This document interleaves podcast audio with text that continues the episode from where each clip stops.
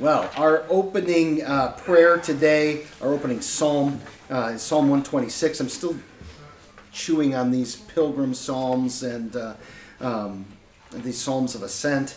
Um, and uh, this one, in, it, this one in particular, might have a word in it that you might need to think about before we get to it. And in verse four, it's the word negeb, um, or you may have heard it negev. Uh, those, the B and the V are the same um, uh, consonant family. Um, in fact, the uh, the difference between the B sound and the V sound in Hebrew is whether or not the letter has a dot in the middle of it. You know, it's it's, it's that subtle. Um, so, um, but the Negev is a, a part of uh, Israel, uh, that greater area there, and uh, it's desert. It's a desert region, and uh, and so talking about streams in the Negev, there's this contrast that's happening there, and it's life coming to a dead place.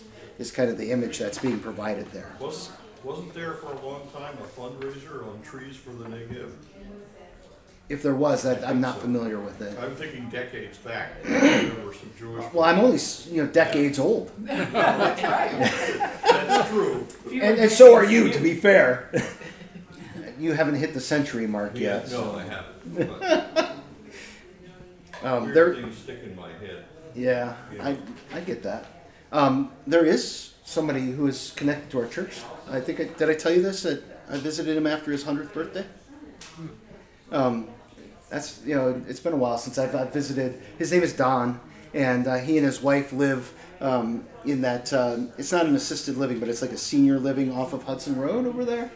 And um, yeah, he is not in an assisted living. He's you know they're living on their own, and uh, 100 years old, and uh, she's 96 neat, neat people. They uh, they actually moved here from Indiana because they have a, a daughter that lives here, and uh, they're like, you, you need more care and support, but uh, they're still able to uh, do everything on their own in terms of you know living.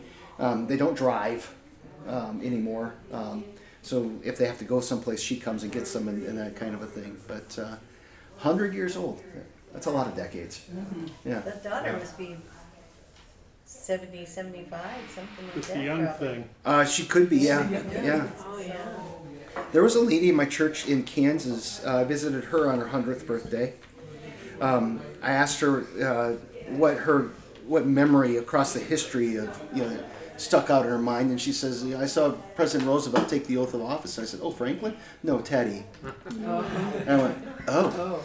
Yeah, and that was a few years ago. So, um, but uh, um, yeah, you know, a hundred years is a long time. and There's a lot of experience. But her, her mom took her when she was a child, and, and what actually brought that to mind was her daughter lived there, and she was 80. Right, Right. Yeah, yeah. So, uh, Psalm 126. When the Lord restored the fortunes of Zion, we were like those who dream. When our mouth was filled with laughter and our tongue was tongue with shouts of joy. Then they said among the nations, The Lord has done great things for them. The Lord has done great things for us. We are glad. Restore our fortunes, O Lord, like streams in the Negeb. Those who sow in tears shall reap with shouts of joy. He who goes out weeping, bearing the seeds for sorrow, shall come home with shouts of joy, bringing his sheaves with him.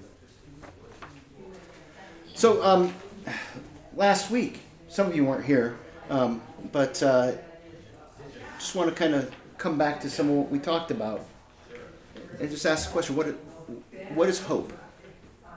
What, what do you remember? What we talked about?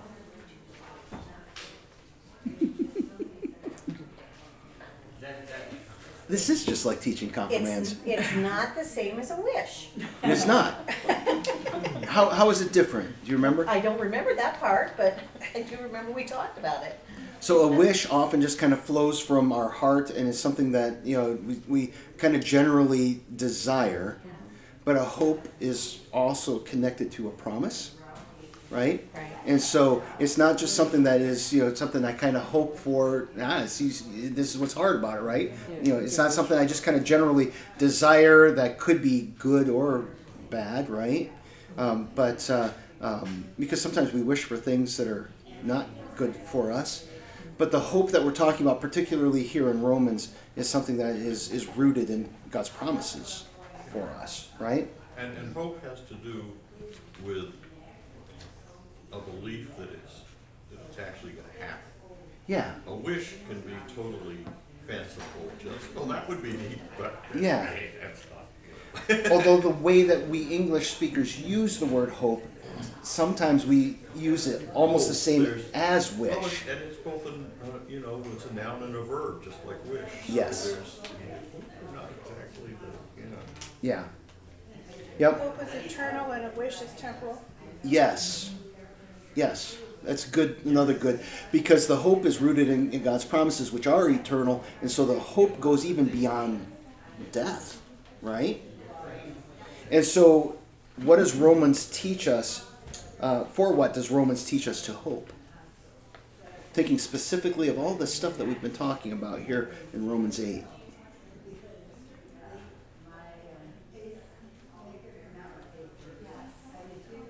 Well, it should be salvation, I don't know if it is.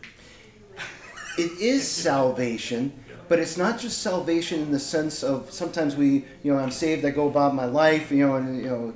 Oh, you Oh, know- no, I didn't mean. No, I don't. I'm not saying that you. I'm, I'm trying to get a little bit more specific. though. Right, right. What- what is- what is- Eternal salvation, not, not so much in this life, but. Right. Yeah. But what's the culmination of that? What is the moment that eternal salvation is? What'd you say? I don't know. Hope in the resurrection. The resurrection. Yes. It's it's the new creation. You know, a lot of times when we think about the Christian faith, we tend to think about my sins are forgiven, you know, and I die, I go to heaven. But that's not the story of the Bible. The story of the Bible is God creates all things, there's a fall into sin, He brings redemption, and He recreates all things. We're not, you know, going to die and float on clouds. We are we're going to die and we're going to be raised. And you know, and the images that that um, are used for this are mind blowing. Jesus talks about seed going into the ground. You know, if these bodies are like seeds, you know, what comes up is is much more glorious as a um, you know a rose that grows from the seed, or an oak. I was thinking of tomatoes. Uh, actually, my first thought was maybe a dandelion. But That anyhow, says something about us. all right. So now we're getting into Romans 8, chapter 26 through 29. And I learned, um, I learned something interesting about this passage just this morning. Um, I listened to a podcast that's called the Christian History Almanac. And on the weekends, he does uh, a longer form, about a half an hour. Most days, it's about six minutes. But he, he's been digging into some biographies of people. And this weekend, he talked about a guy by the name of Chuck, or usually went by Sparky, actually. And uh, his last name was Schulz, Charles Schulz, right? I've heard of him. Yeah. Yeah, and and it talks about his life, and uh, and this is Charles Schulz's favorite Bible passage, and this passage was read at his funeral. You know, as kind of the culmination of his life, and I think that that's interesting, um, and, and you know maybe think about why that might be interesting to have this as your favorite Bible passage. Likewise, the Spirit helps us in our weakness, for we do not know what we do not know what to pray for as we ought. But the Spirit himself intercedes for us with groanings too deep for words. And he who searches hearts knows what is the mind of the Spirit, because the Spirit intercedes for the saints according to the will of God. And we know that for those who work, who love God, all things work together for good, for those who are called according to his purpose. That is really good. I love that. It is is. really good. And especially that first part. The Spirit helps us in our weakness. We don't know what to pray for. We don't know what to pray for, we don't know what to hope for. Um, why we ask to God to guide us. And He guides us through the Spirit. Yeah, and even before we ask, the Spirit is asking Yeah. for our behalf yes. or on our behalf. Um, I, I think that this is a, a beautifully humble passage. And, and it's one that uh, um, it really shows reliance on, on God and, and the, the Spirit to do His work in us. So, um, verse 26, I translated this, and likewise the Spirit also helps with our weakness. Um, for what we should pray for, as is needful, we do not know. But the Spirit Himself intercedes or, or He pleads in wordless groaning. So every once in a while, a word kind of jumps out at me when I'm, I'm studying these things, and uh, that first word, likewise. Like what? Yeah. Thi- This is this is one of the reasons it's important to read whole letters. Um, you know, we're teasing things apart and, and you know looking at small pieces, but the pieces are part of a much bigger whole, right? You know, and so like what? And for me, um, as I'm reading this, and I'm going back through Romans chapter 8, I think what he's talking about when he says likewise, um, you know, the Spirit helps with our weakness. I think this is connected with the creation groaning in eager expectation. And by the way, notice that same word um, that the Spirit groans, the creation groans. It's all about this work that God is doing to recreate. Childbirth is groans. hmm Yeah, I think this is all connected. You know, the, that you know the Spirit is at work, bringing this life into us. You know, so the Spirit is praying towards this recreation. He's praying, you know, toward redemption and, and the resurrection of, of our bodies. I think one of the important things is verse 28. that Things work together for good. It doesn't say that it's going to look like and feel like good at the time. Right? Yeah. And I think we need to, to emphasize that because people read that and think, then everything should be good in my life, and that's not what it says. Yeah. A- Sort of- Anybody? it's sort of like when your parents give you a spanking and you say it's because I love you and it's for your good, and you say, yeah, right. Yeah, you know, and this is one of my frustrations, and, and I mention it from time to time. You know, Christians who think that you know because I'm a Christian, nothing bad is going to happen to me. Yeah. it's like, have you ever read the Bible? You know, grab Job. What did Job do wrong? Nothing. Nothing. Nothing. Yeah. Or you know, read Jonah because Jonah did do something wrong. You know, oh, guess what, folks? Uh, the way to s- you know calm the storm is throw me into the sea. Yeah. You know, and I mean, over and over again, the lives of the apostles. Yeah. They lived to ripe old ages, right? Oh, yeah. No, Yeah. And Jesus himself. Jesus himself. I Yeah. think that that attitude is also a real recipe for not being a Christian for very long. Yeah. You Which, get disappointed. yeah, I mean, think about the parable of the weeds. Yeah. Where you know the, the, the sower is sowing seeds, some of it falls on the road, some of it falls among thistles. It says, thorns and thistles, and, and it says Jesus says the thorns and the thistles are the cares and, and the concerns of this world. Mm-hmm. It's the sufferings of this life. You know, if we don't understand that God's promises are, are beyond just what we experience in this life, then boy oh boy, are, are we setting ourselves up for sincere disappointment and falling away from faith. This this is one of the I think struggles that I have with some of um, the way that uh, um, some churches handle youth ministry, where everything is about the excitement and the joy of the moment, and the you can overcome and win the victory. And we do overcome and we do win the victory. But how did Jesus win the victory? He died. But died on the cross. died on the cross. Yeah. You know what they don't tell kids? Everything in between. Everything in between. Right. And so then when they fail and when life gets hard, Yeah. sometimes they fall away from faith. Yeah. And it's because we haven't prepared them, you know, for these difficult things that are a real part of our life. You know, that, that is this walking in faith. I love the groaning part because sometimes things are tough and you you're out of words. You're just there's nothing left. You don't even know what to pray for. You know, Yeah. you just, ugh. And to know that God, that the Spirit intercedes for us and can interpret our whatever. And that peace that can come. Yeah. It's just remarkable. Even when the whole, the whole world is falling apart. Yeah. Yeah. God knows what's going on. Problem is, he doesn't feel obligated to tell us. Because he's not. Yeah. Right.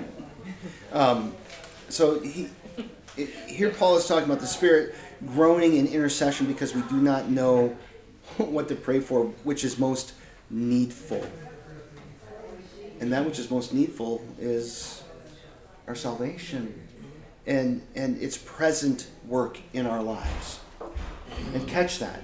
God's salvation is at work in the present. It is at work right now. But it's not going to attain its fullness until the resurrection. Um, you know, it, in our, our former church, um, uh, there was a, a lady there by the name of Andrea. She's involved with a big uh, ministry reaching out the gospel, and Andrea got breast cancer. And she was very, very sick for a long time. And, and thankfully, the treatments worked, and she's been healthy, as far as I know, ever since. But one of the things that she told me was that, you know, it was through that experience of suffering and illness, um, she called it a blessing. You know, that, you know, it, she said, I thought I believed in God before. I, I found out I didn't, and now, you know, I learned some really important lessons about faith and trust and God keeping His promises. You know, it, it's it's not when life is easy and everything is going well that we, you know, always are like, "Yep, my faith is good." You know, it's it is the difficulties, it's the struggles of life that really mature us and teach us to, to really truly trust in God and, and to hold on to His promises. Well, and I find for myself too, when I'm going through things, that's when I'm on my knees more. Mm-hmm. That's, I mean, when everything is going great, sure, I say the blessing for dinner and meals and things and do some, you know, but it's just sort of da da da da da, you know. But then when tragedy hits hits or you know and stuff, I'm on my knees and and you know, I pray so much more earnestly and and focus much more on what I'm saying and and the answers back too. So yeah, these things bring us closer Yeah, for sure. yeah, If if we don't go the other way. right. That's the problem is some some people go the other way Yep, and blame God instead of leaning on God. yep. So, because of our weakness, because we don't even know what to pray for, the Spirit helps us. That word helps, you can, you can translate it literally take up with. So it's kind of the image of a couple people carrying something rather than, than, than just the one.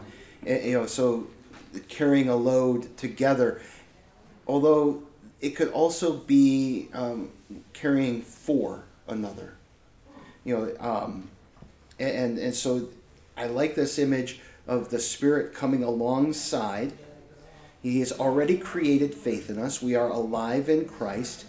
And now He is giving us the strength and, and walking through the difficulties of our lives with us because we carry this, this weakness. Now, that word weakness can also be translated sickness, it can be translated disease. Um, what is it? What is this weakness that we carry about in our bodies?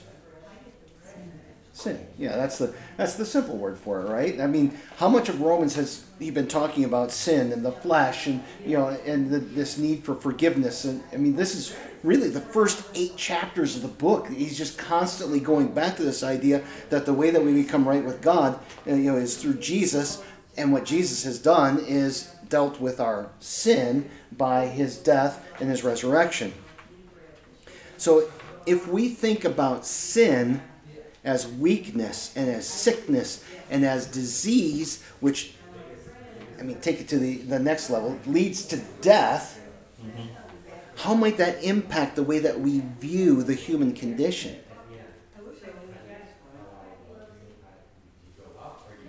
Destitute. It's, Yeah, it's, right. you know, it's destitute. I. That's what comes to my mind. I like all things work together for good, which means eventually. It doesn't mean everything's gonna be good now. Right. And a lot of people read that and think all things are gonna be good. Right. And it doesn't say that, it says work for, it's like, you know, you don't want your kid to get that disease, you take him to the doctor to get a shot, and the kid says, I thought you loved me, mother, why do you let him stick that needle in Yeah. me? And God gives us shots. And we have to be more like what the kid is supposed to be and say, it's okay, it's for my good, I trust you. That's what it also says for those who love the Lord. So the world is in chaos for those who don't love the Lord. Right. So, if somebody does something and you see it as an action that is malicious, how do you feel about that? I wanna slap him upside the head. Yeah. Now, Sometimes frustrated, because if you, you, you, you may not be wanting to do violence or anything, but it's just something that you can't do anything about. right, because you're faced with this malicious malevolence, right? Yes.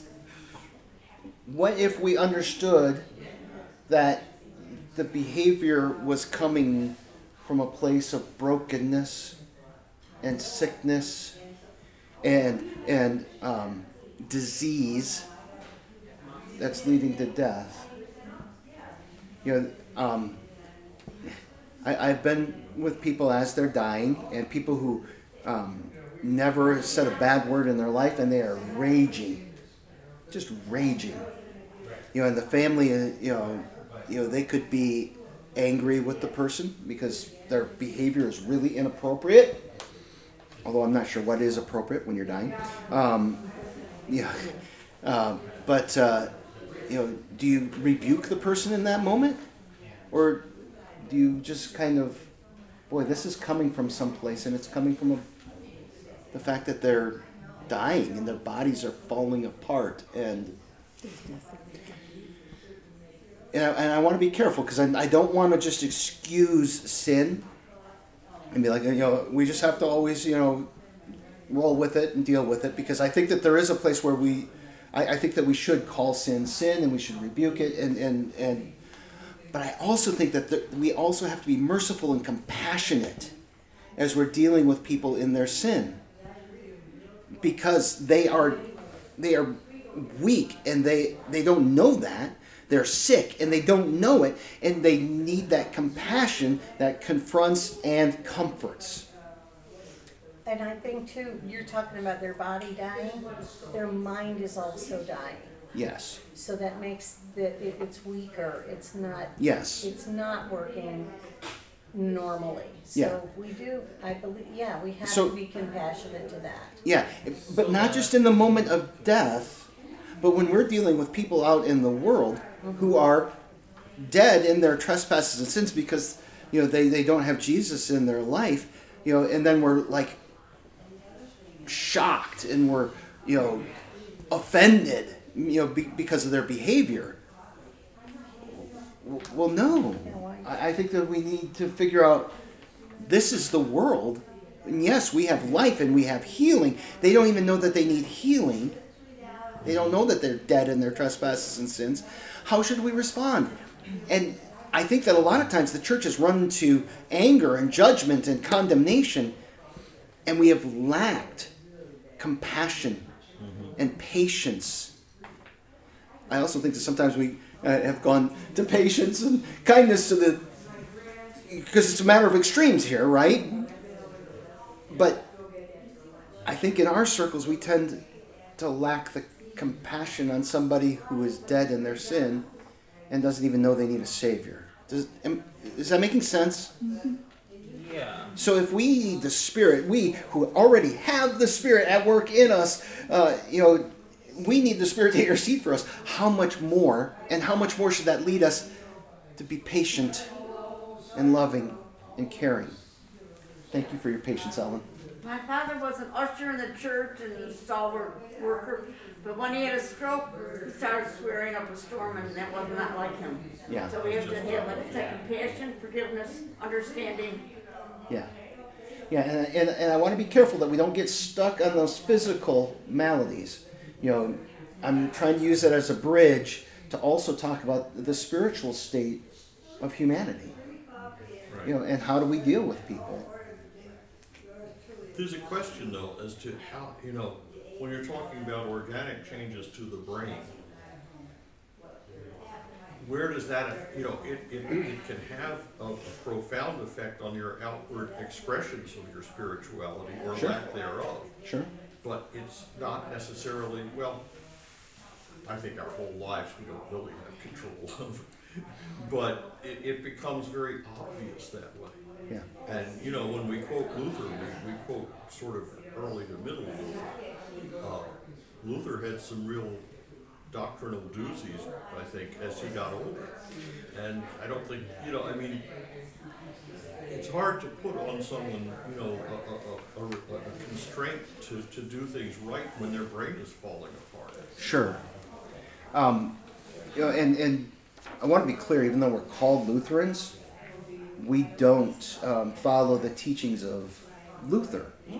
You know, there, there are Yeah, there are some of his teachings that we, we follow. Yeah, right. Um, but when you look at like the, the confessions, the Book of Concord, they're not all written by him. oh, no, You know, and you know, and these were you know documents that people you know came together uh, around. Um, so yeah, he had he has some pretty poor stuff early on. He's got some good stuff early on. The middle stuff tends to be pretty solid on the whole, and toward the end of his life, you know, there's some real garbage there, but there's some good nuggets in there too. You know, and that's Oh, yeah. and that's I- boy, that's isn't that a picture of the human yeah, state? exactly. you know um, so the, the spirit meets us in this weakness that we have you know and, and he intercedes for us with groans that go beyond uh, words or wordless groans is probably a, a, a more exact uh, translation but when he, he says that we don't even know what is needful in our prayers what is needful in our prayers have you really ever thought about that? Lord, I believe, help thou mine unbelief. I like that one. That's one of my favorite prayers. I often use that before the Lord's Supper. I I would like to go with the Lord's Prayer. The Lord's Prayer is Jesus teaching us how to pray, for sure. You know, I'm thinking of a contrite heart. okay. That, where, where did you get that phrase? It's from the Psalms. Yeah, okay, yeah, there we go. You knew that all the time, didn't you? I, I, I, well, I use it, uh, but yeah, I was because I gonna say it's part of me confirmation now. class, but yeah. Yeah, yeah. You know, Um, I, yeah. I don't really have a favorite prayer, but I always sort of append to the end of it, but hey, you know what's best, so do it. Okay, If yeah. I, if I'm praying for the wrong thing, just, yeah. So, um, the, the Lord's Prayer is a very good place to learn how to pray. Uh, I, I think that this is something that often um, we, we just stick with the, uh, the, the text that, uh, uh, that we have in our hymnal. Um, because the text in the hymnal is not exactly the same as the text that's in the um, Matthew and in, in Luke. I don't know if you've ever noticed that, if you've ever read it uh, in, in the uh, um, biblical text. Um, but it's, it's a good melding of, of the two and gets the ideas, and uh, um, it's faithful, you know. But when, when you were first introduced into the catechism, did you notice what, what Luther did with the Lord's Prayer? How he split it into these different petitions? You remember this? What's a petition? Request. It's a request. So one petition can be a prayer, right? And when you read through the uh, the small catechism and his explanations, they are great opportunities for prayer. Um, in fact, in the, the new member um, devotion book, uh, so I, I'm, I'm doing a new member class right now uh, called Fit for Life in Christ, and um, all the all the uh, participants are given a devotion book, and uh, um, part of that is you know reading through uh, certain parts of the New Testament. Uh, some of it is reading through the Catechism, but there are prayers that are set aside, and each day there is um, just a petition from the Lord's Prayer, where I've taken that explanation and turned it into a prayer. It is the Catechism. You know, and I think that this is something that would be really good for us, you know, to pull that catechism out and you know to take time as we pray and think about what are we asking for when we say hallowed be thy name. You know, and I mean kind of first level hallowed means kept holy, right? But isn't God's name holy in and of itself? Yep, but not always when it comes out of our mouths. Right, and so we pray in this petition that it would be kept holy by us, right? And, and that happens when God's word is taught in its purity and truth, and when we lead holy lives according to it, right? So, hallowed be thy name. God, your name is holy in and of itself. But we're asking, Lord, that you would help us to keep it holy among us too. And, so, Lord, help us to use your name in ways that are holy and the way that you want us to do that. And help us to live uh, our lives according to your word and to proclaim your word and its truth and in its purity. And we know that there are people in this world who are not holding your word and its truth and its purity. And we pray that you would protect us from such people and such teaching, and that we would not dishonor your name by the way that we live. Pretty, just that, that- that's all language from the Catechism. And in fact, this is the way Luther talks about it, um, how to pray the Lord's Prayer in a simple way to pray. Simple way to pray. It's 40 pages long. But to be fair, most of it is prayers. You know, he, he basically goes through and he writes out the, uh, examples of all the things that he's talking about here. But when we think about how we pray, um, I was once confronted um, by a guy who said uh, that we spend more time praying to keep people out of heaven than we do praying to get people out of hell. So think about our Sunday prayers. What do we ask for? Healing so they continue living. Yeah. But when a Christian dies, what do they get? They have to go to heaven. Yeah. Now, So, yeah, we're praying that they keep them out of heaven. yeah, Keep them with us. yeah. Now, now to be fair, Yeah. there are there are some lovely people, and uh, that uh, um, you know when I talk with them, and some unlovely ones too. Um, but uh, you know, one of the things that we'll often talk about is you know we'll keep you with us as long as the Lord leaves you here. We're going to rejoice in that. You know, but at the same time, you know, and this comes out of the explanation to the Lord's prayer too. Um, we pray for a blessed end. That's part of the uh, deliver us from evil petition. You do nuances of that when you're praying for members who are sick. I do. Sometimes you want to pray for a speedy recovery, and sometimes you want to pay for, pray, pray for a gentle passing. Yeah. And, and I'm, I'm, I'm conflating the, the sermon and the Bible study here, so I apologize for that. But, uh, but only sort of. Um, so we pray for a speedy recovery.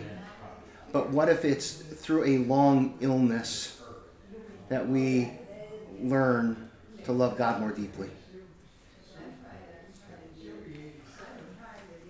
And I hate that idea. Leave that up to God. Right. And, and so, And you, and so I don't think there's anything wrong with praying for relief of suffering, right.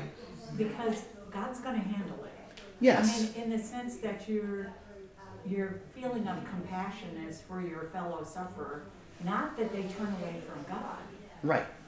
but that that suffering be relieved. So, I, we're not powerful enough to, Right, but what I want to avoid is the impression that if you didn't receive speedy re- you know, recovery, exactly. God didn't hear and answer your prayer. You know, and, and, and you know, so I'm not saying we shouldn't pray for that. Right. You know, so it, it, I mean, if you Right. thought you heard me say that, please, that's not what I meant at all. Um, But recovery is, can be very different things. yes. Yeah, so you can have a speedy recovery of your faith, your Yeah. relationship with God, you could have a speedy recovery from your symptoms, you could have. A speedy trip to heaven. Yeah, Yeah, Th- These, I mean, these are big, big issues that, that influence our prayer. And so when we when we pray, I think that we, we tend to focus on the things of this world and what we think would be good in terms of this world And ourselves. and ourselves. We need rain for the corn crop. We do. We do. You know, um, that reminds me of a story of a pastor, a young pastor, who comes to a congregation, rural congregation, and uh, it's- it's been really, really dry. And uh, and every Sunday he keeps praying for rain. He keeps praying for rain. And uh, after about a month of this, the uh, one of the farmers comes up and says, "Pastor, you got to stop praying for rain. We need the crops to dry so that we can bring them in."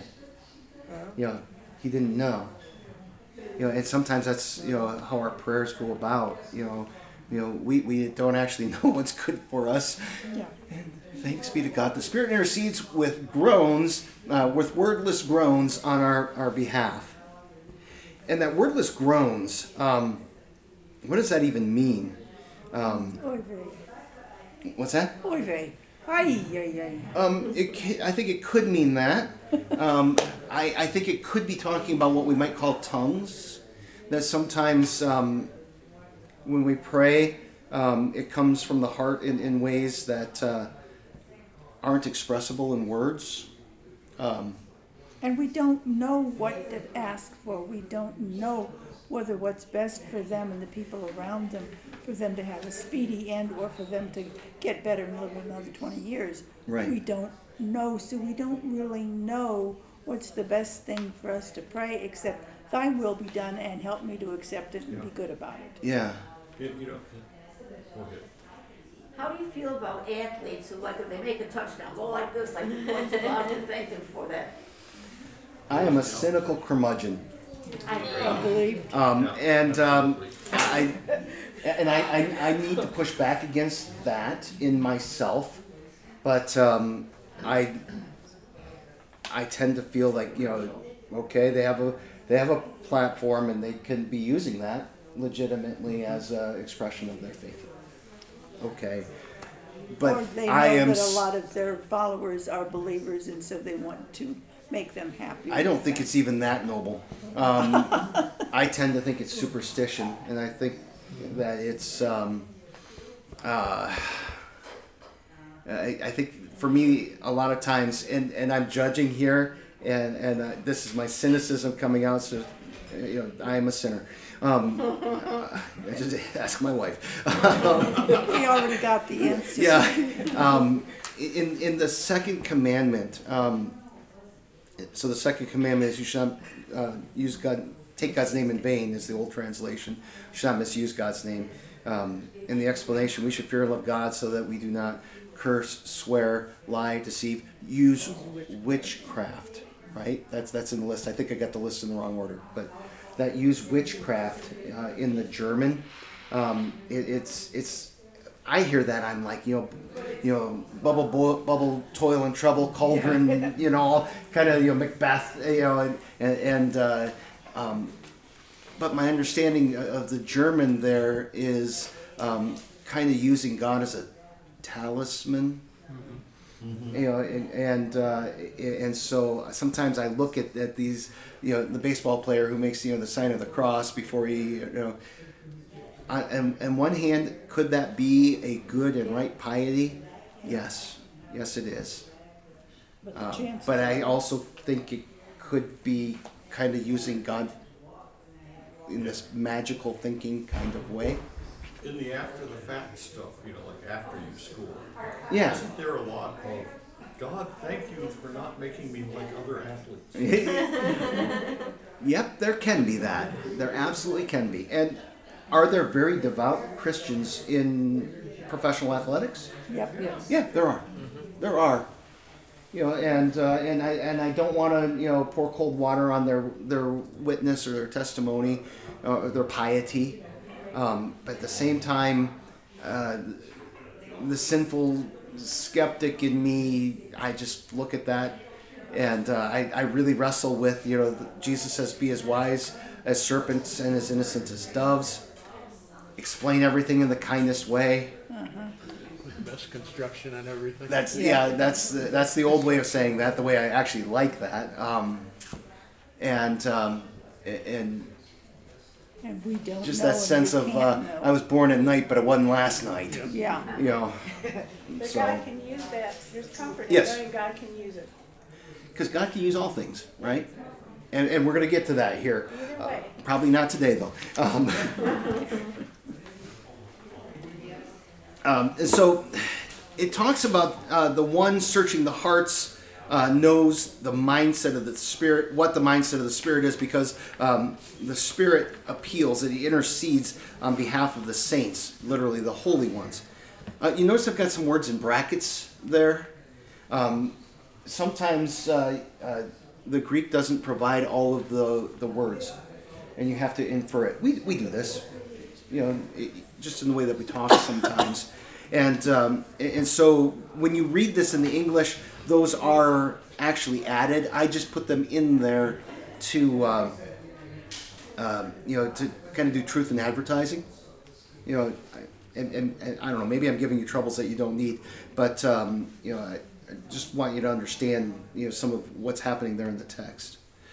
Now, the one who searches our hearts, that's clearly a reference to God. It's not just this. He's not just talking about the Spirit at this point. He's he's teasing apart the Trinity, you know, to kind of talk about uh, what's going on here. And honestly, when I read this, um, there's a there's a phrase from an old radio show that, that comes to my mind. Um, it was made into a movie with Alec Baldwin in it, of all people. See if any of you know the rest of the statement. Who knows what evil lurks in the hearts of men? Oh, yeah. The shadow knows. Yes. Um, and and uh, that's the, the phrase that came to my mind. You know, who searches the heart? You know, and uh, you know, and, what are you going to see there when you search the heart? And it's it's talking about God. And I have a, a handful of scripture passages there that talk about God searching uh, the hearts of, of all people. Um, he knows the mind, or he knows the mindset of the Spirit. And this is part of the mystery of the Trinity. Um, you know, of course, he knows the mind of, of the Spirit because the Spirit is his Spirit, and you know they're in this divine, holy unity and uh, this relationship of, of everlasting love. Um, but I, I, I do like this idea. Not just he knows the mind of the Spirit, but the mindset of the Spirit. He knows what the Spirit is after. Because um, just as Jesus says that the Father and I are one, the Spirit is one with the Father and the Son. And they have the same goal. They have in mind, they have the same mindset in terms of how they're dealing with us. Because you know the Spirit is interceding for us. He's he's appealing for us. He's not keeping what he wants secret.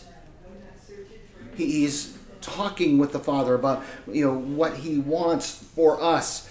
There's no hidden motive. There's no hidden agenda between the Spirit and the Father. You know, He wants to deliver the full salvation Jesus has won for us. And I want you to notice that kind of inner working of the Trinity.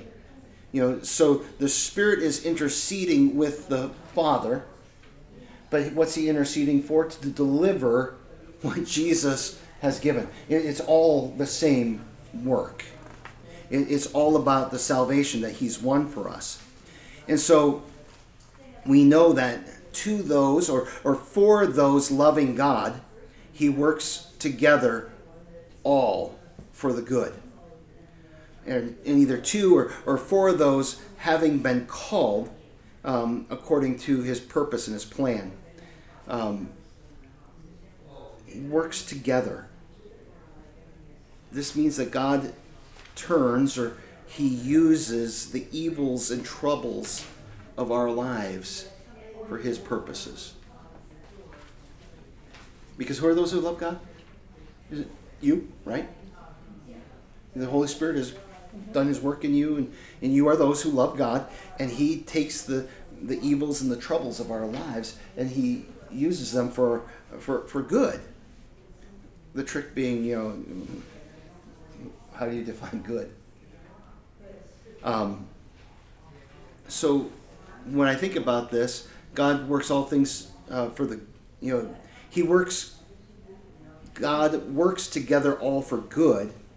And I think of these experiences of our lives, which we can call evil. Sin, right, is an evil in our lives. And God uses that as an opportunity to bring redemption.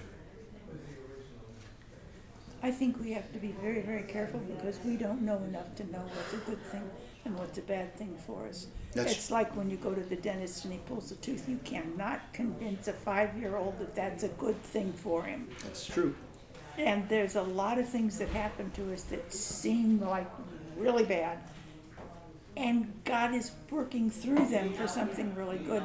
And we just don't have the sense or the intelligence or whatever to know that that's what's happening. But we can recognize some of this, especially in retrospect. Yeah.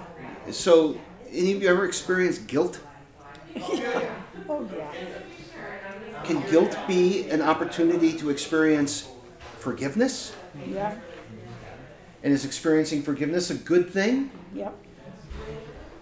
We experience suffering. Yep. Can God take that experience of suffering to equip us to serve our neighbor? Or to bless us, to deepen our own faith? How about sorrow? Can the experience of sorrow lead us to a greater experience of? You know, and it's really looking at how, how will how will God use these things for good? Yeah, Jill. I guess, you know, sometimes I feel we have to be really careful, because I, and maybe this is an error on my part, but I have trouble thinking that God singles people out and says, okay, this is happening to you, you, or you. I think, you know, the rain falls on the good and the evil, Right. so does the bad. Yeah. And I think one of the differences that faith makes is that even when terrible things are happening to you, God gives you a way to keep going, to take some of that awful and, and grow from something. But you also have the possibility of not. Right. It's so, I, I, yeah, I, I, I wanna be really careful about somehow thinking that God is singling people out for torture, you know, or whatever. And, and I want to be careful too be, because sometimes maybe he does. Yeah. You know, and, and, and it, it, there, there's there's a lot of mystery in here. You know, um, you know, people go, God would never let that, but it did, but He did. You know, um, The Holocaust, you know, uh, yeah. I I don't think we'll understand on this side of heaven. No, I don't think so either. Although I, I, I do think that a lot of people were led to repentance, and there was a, some amazing changes that took place in people's hearts and minds because they've been confronted with that incredible evil. You know, um, you know, we, we, we don't want to allow anybody to think that God will bring something bad into their lives. But the scriptures are pretty clear that sometimes He does, and He does it for our good, and we don't always. Oh. But there's also this grand cosmic thing that's going on there the creation into sin to new creation thing that's going on. Yeah, And this part. it's a problem if you think it's all about you. Absolutely. That- You know, God plays a long game. don't we call that narcissism? Well, when it's all about yeah, you? yeah, right, right. But it's like, you know, why is, you know, what God does is done specifically, maybe he's doing it to change me, maybe he's testing me, maybe he's punishing me, maybe he's providing an opportunity for some guy over there that you don't even know about. That has nothing to do with it. Yeah. Yeah. We put everything how it affects us, and I think a lot of times we don't realize that has nothing to do with us at all. And we want it explained, and if God came down and sat there across from us and explained it, we wouldn't understand because it's on His level, not on our level. It's like trying to explain physics to a fourth grader. There's just a lot of things that you just, this is the way it is. Yeah. So let me wrap this up here. God works all things for good. Um, just as kind of a point of uh, trivia, the word for good in Greek is agathos. This is where we get the name Agatha. So if you know anybody named Agatha, she's a good girl. Um, when we think about what is good, the next question needs to be who defines it? God. you know, and and we're definitely trying to seek, you know, what God defines as good, but we have a problem that in this world we tend to get things mixed around. In Isaiah chapter five, it talks about this problem that we have. He says, "Woe to those who call evil good and good evil, who put darkness for light and light for darkness, who put bitter for sweet and sweet for bitter." We get this stuff mixed up, and some people, you know, they, it, yeah. Um, and where I want to start next week is, is with this question What is God's purpose? What is His plan? And it's a big question, but I think we have some good answers uh, to think about what is God's purpose and what is God's plan. Now, to wrap this up, I'd like for you to think about one insight or, or word of comfort or a challenging idea uh, that you hope to hold on to from the study of these verses. You know, and maybe you know if you uh, are in a situation where you could talk about it with your family, with a, a loved one, you know, I'd encourage you to do that. And then think about how will the lessons that you learn from this verse impact your faith life. So, that, that's that's your homework. All right, let's pray.